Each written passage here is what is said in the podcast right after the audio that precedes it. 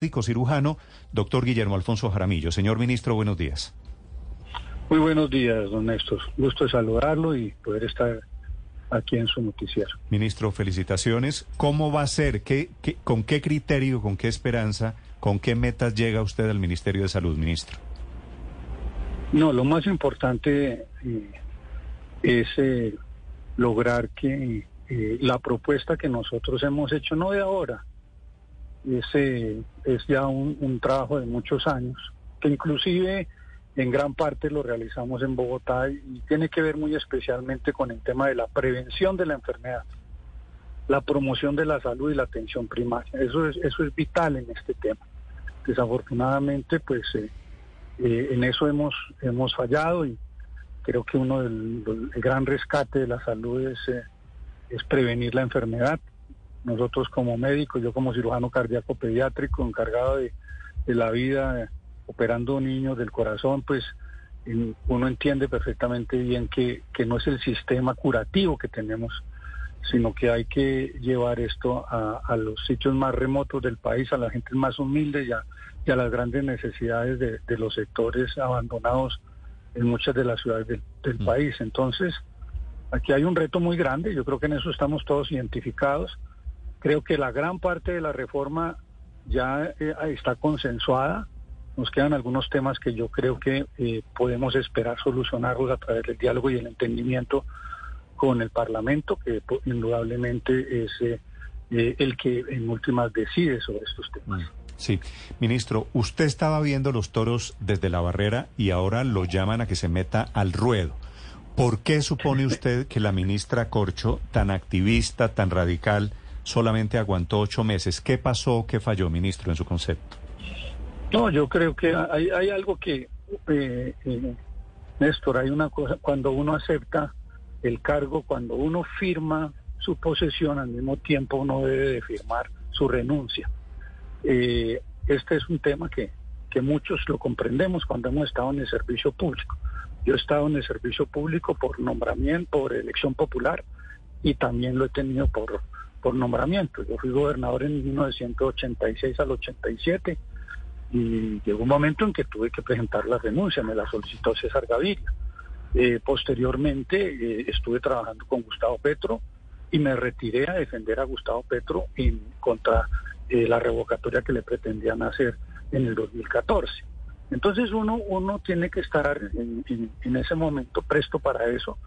Y aquí yo quiero valorar el trabajo que hizo eh, eh, la doctora Carolina Corcho. Aquí lo único que vamos es a continuar con un propósito muy claro de lograr lo mejor en salud para Colombia. Pero ministro, ¿usted llega a cambiar un poquito la reforma, la, la que se está tramitando hoy, la que defendía la ministra Corcho? No, aquí uno, uno muy bien sabe, yo, yo, yo estuve en la Cámara desde en 1982 y después tuve cuatro periodos en el Senado de la República. Uno sabe muy claramente que en el Congreso hay que debatir, hay que conciliar, hay que buscar alternativas y por último se logra eh, eh, llegar a, por lo menos a, la votación que permita hacer viable un proyecto. Mm. Yo creo que nosotros ya eh, poco a poco vamos a, ir logrando una situación en donde podamos tener en gran parte al Congreso conforme, pero muy especialmente conforme a la población, a los todos los colombianos, de que, de que este proyecto es un proyecto en favor muy especialmente de todas y todos los colombianos que necesitan la mejor salud. Cuando usted ejercía de médico, de cirujano, ¿dónde operaba? Yo he tenido, yo he sido desde médico rural en, en el Tolima, en mi municipio en donde nací, en el Líbano. Posteriormente eh, trabajé en, eh, como médico general en varias partes de con consultorios populares en, mm. en el Tolima. Yo tenía, yo era más que todo, yo he sido un servidor, un sanador y posteriormente y por múltiples situaciones de persecución política me tocó que casi refugiarme durante siete años y medio en Suecia, donde hice cirugía cardíaca, cirugía cardíaca pediátrica, después de siete años, y trabajé muy especialmente en, eh, en Bucaramanga, en la Fundación Cardiovascular operando niños, montamos el departamento de cirugía cardíaca. Miles de niños pasaron por nuestras manos. Hoy, hoy ya son adultos, muchos de ellos. Yo me siento muy complacido de ese trabajo y posteriormente en Ibagué, en donde durante unos dos años tuve la posibilidad de ejercer también como cirujano cardíaco pediátrico, eh, montando el servicio de cirugía cardíaca pediátrica. Entonces, eso ha sido le, pregunto, ministro, de esa experiencia como médico, como cirujano, porque usted ha trabajado en clínicas públicas y privadas. Quisiera preguntarle si usted comparte eh, ese, ese modelo público que quiere el presidente Petro, de regresar, de, salir del componente de, del sector privado hoy, ministro. Hay una cosa que es esta, Néstor. Aquí se ha juzgado mal al Seguro Social. Usted sabe por qué yo defendía el Seguro Social en la Comisión Séptima. E inclusive estaba de, gerente de los seguros sociales la doctora López. Yo defiendo el seguro social. Cuando nosotros no aceptamos que Gaviria acabara con el seguro social, eh, lo marchitaron. ¿Qué le hicieron? No le dejaron que reclutar ningún nuevo paciente. No dejaron que ni siquiera el régimen subsidiado entrara al seguro social. ¿Y qué hicieron? Dejaron una puerta abierta para que todas las personas pudieran entrar al Seguro Social. Usted entraba al Seguro Social y lo operaban al otro día de un, de un, de, un bypass coronario, una de las cirugías que en ese momento eran las más costosas. Entonces aquí no estamos hablando de cosas que son normales. Pero ministro. Aquí, por ejemplo, pues, venga, venga, déjame un segundo. Nosotros teníamos promotoras de salud en todos los puestos de salud. ¿Sabe qué encontré yo en Ibagué como alcalde? Mm. Todos los puestos de salud 25 puestos de salud en las zonas rurales cerradas, cerradas. Entonces tenemos que volver. Yo no estoy diciendo que volvamos al seguro social, nadie lo está pidiendo, pero cuando usted analiza, yo, yo viví y trabajé siete años y medio en un régimen eh, eminentemente público como el de Suecia y funciona perfectamente bien. El sistema en Canadá es, es absolutamente público y funciona bien.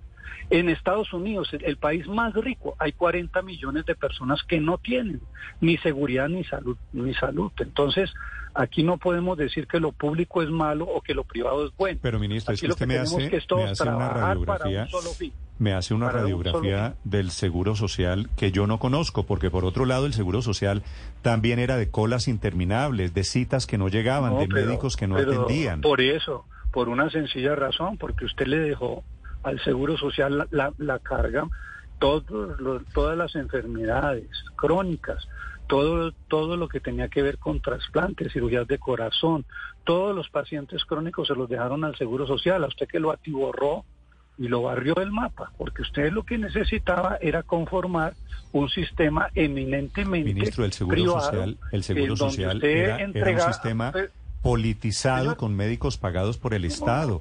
Era, era un sistema ¿Usted se acuerda cómo era el espectáculo frente a la clínica San Pedro Claver que quedaba ahí en la 26? Y, y, yo también he visto los espectáculos que han tenido las EPS cuando en, en los, hospitales también. Yo tuve la oportunidad, por ejemplo, ahora, porque no nos pasamos, por ejemplo, por la Fundación Santa Fe? Y en esto yo generalmente he gozado de muy buena salud, pero coincidencialmente tuve un cálculo y tuve la oportunidad de estar en la misma fundación, en la fundación cardiovascular y me tocó que irme después de cuatro horas de espera porque ya no me aguantaba el dolor, me tocó que irme para otra clínica a que me atendieran. Entonces, eh, en este momento tenemos... ¿En qué clínica? No, pues eh, bueno, prefiero omitir pero, el, Pero le entendí que le entendí que la Santa Fe... Que pues mira, sí, fue... No, no, no fue en la Santa Fe. Eh, pero, pero le comento, eh, si usted mira ahora lo que está sucediendo, los sistemas de urgencias están totalmente eh, colapsados, no solamente en los, en los hospitales públicos, sino también en los, en los hospitales privados y en las clínicas privadas. ¿A qué obedece eso? Que la gran mayoría de las personas tienen que recurrir es a las urgencias, casi en un 60% las urgencias no son urgencias porque la gente no tiene ni atención prioritaria para los especialistas, ni las soluciones claras y definitivas a la mano para poder solucionar sus problemas. Entonces, lo que nosotros queremos, venga y entiendo, yo no, yo no, y por eso hemos aceptado que, la, que el sistema pueda funcionar de manera mixta. Estamos totalmente de acuerdo. Nosotros hemos cedido en todas y cada una de las solicitudes que ha habido.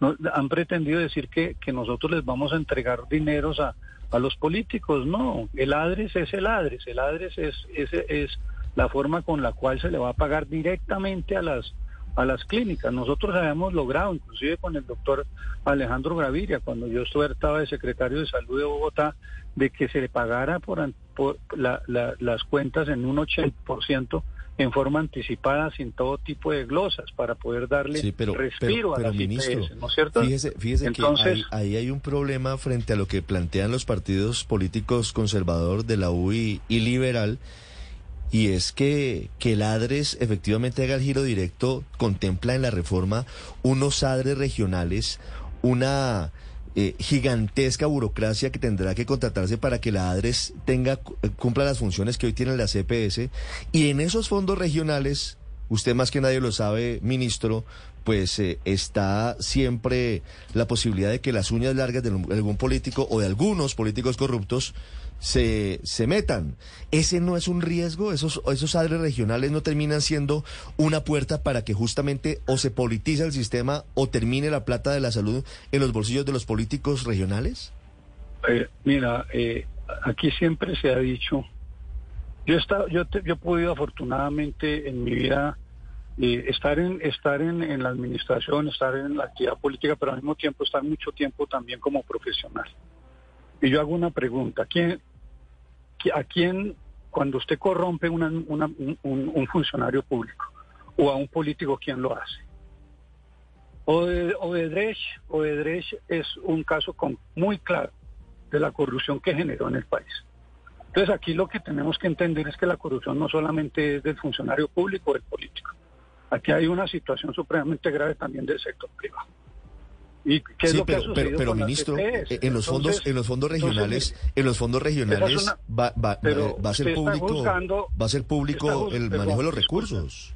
Discúlpeme, usted está jugando, usted está juzgando a priori, porque es que estamos es debatiendo cómo vamos a hacerlo. Mm, ministro, ya estamos todos de la experiencia, la, experiencia, la experiencia no nos enseña de, de la forma en la que esa plata pública, esa plata de todos los colombianos se dilapidó por las alcantarillas de la corrupción en los hospitales públicos en muchas regiones del país.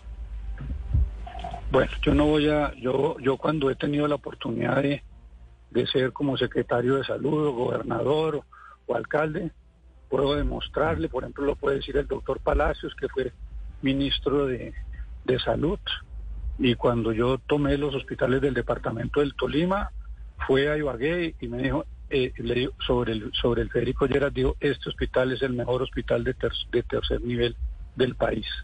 Puede usted constatarlo con él directamente. Claro, pero... Aquí hay funcionarios, aquí hay gente que trabajamos honestamente. Sí, pero claro. Ah, no, Entonces, lo que, le, quiero decir es... No todos son corruptos, pero ¿no es una puerta abierta para la corrupción? Yo pregunto una cosa, yo, ustedes tienen un, una concepción del Estado de una manera algo diferente a la que nosotros la tenemos. Bueno, yo no voy a discutir eso. Y lo que está en discusión son esos temas. Si vamos a tener solamente una red nacional o si vamos a necesitar tener unas, unas sedes como las tiene, por ejemplo, la nueva EPS, como la tienen muchas otras, otras entidades que tienen que tener sedes para poder tener un mejor manejo, ¿no es cierto? Un manejo generalmente centralizado. Entonces, esa es la discusión, eso es lo que vamos, yo no me puedo adelantar. de acuerdo, de acuerdo. Eso es lo que vamos a, vamos a discutir. Esas son las cosas que estamos discutiendo y muy seguramente saldrán, saldrán eh, lo que, lo que podamos llegar a acuerdos con, con, con los parlamentarios. De acuerdo. Yo, estoy abierto y está el gobierno abierto a que discutamos todos esos temas. Esos son remediables, esos no son, esos no son temas temas que no se puedan solucionar. Ministro, yo sé que esto es apenas calentamiento porque usted ni siquiera se, se, ha posesionado. Quisiera hacerle solamente una pregunta, ministro, sobre este tema de qué tan público o de qué tanto componente privado es el modelo de salud que usted se imagina. ¿Usted cree que las CPS deben desaparecer, ministro? No, mira, hay una, una situación, ya, ya eso está planteado, ¿no es cierto? Creo que, que lo, lo más importante, y hemos llegado a acuerdo, por ejemplo, yo siempre estuve en desacuerdo en la integración vertical. Eh, posteriormente, después, cuando se ha determinado que los que lo que el dinero del régimen subsidiado lo administrarían los hospitales, entonces ya no fue así, sino el 40% lo puedan tener las entidades privadas. Ahora, quiero, quiero solamente decir una cosa, la mayoría de la infraestructura hospitalaria en este momento, la mayoría de la infraestructura hospitalaria es privada. Entonces, ¿cómo puede uno pensar de que no va a estar trabajando con los privados? Eso, eso, eso, eso eh, eh, indudablemente lo demuestra que nosotros, y lo hemos dicho, va a ser un trabajo público-privado. Me parece que es lo mejor que se puede hacer. Sí. Ministro, en su criterio, ¿cuál debe ser el futuro de las EPS? Bueno, nosotros, eh, cuando usted mira el plan de gobierno, nosotros dijimos una cosa supremamente importante con el tema de las EPS y ya nos pusimos de acuerdo, ya se puso de acuerdo la doctora Carolina, presidente y, los, legisladores en que, en que eh, las EPS no van a manejar los recursos. Ese es un tema en el cual ya está solucionado el problema. Ahora, ¿qué, ¿cuál va a ser la función de las EPS? Ese tema todavía está en discusión. ¿Hasta cuándo va a ser la transición? Ellos quieren que sean de cinco años, nosotros decimos que dos años.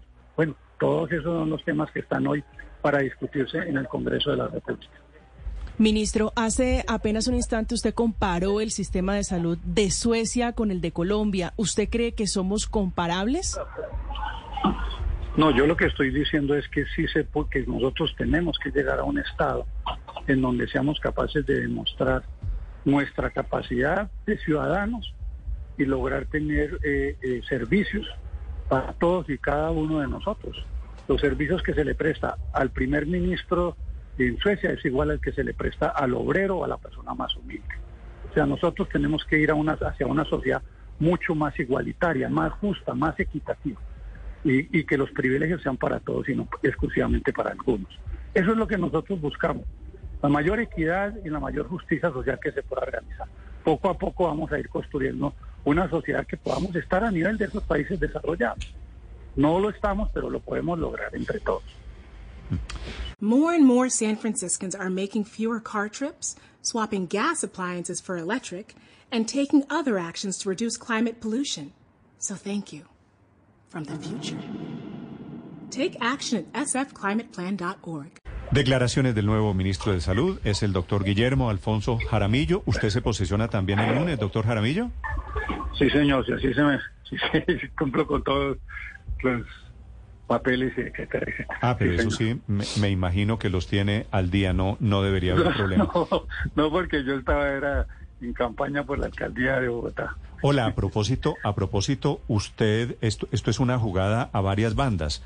Usted iba a ser candidato a la alcaldía de Bogotá y se, y se mete, cambia, cambia de camiseta. ¿Lo pensó? No, fue una sorpresa, fue una sorpresa, Néstor.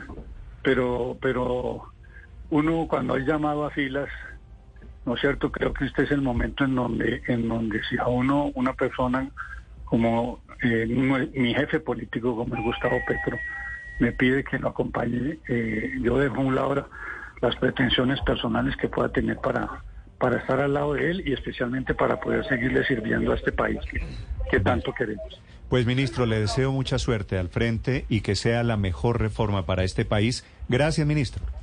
Lo vamos a lograr, Néstor, lo vamos a lograr entre todos. Vale. El eh, ministro al, frente ahora de la reforma a, la salud. 8.29 minutos. Estás escuchando Blue Radio. Este 20... Weekend is fun. When you need mealtime inspiration, it's worth shopping Kroger, where you'll find over 30,000 mouthwatering choices that excite your inner foodie. And no matter what tasty choice you make, you'll enjoy our everyday low prices, plus extra ways to save, like digital coupons worth over $600 each week. You can also save up to $1 off per gallon at the pump with fuel points. More savings and more inspiring flavors make shopping Kroger worth it every time. Kroger, fresh for everyone. Fuel restrictions apply.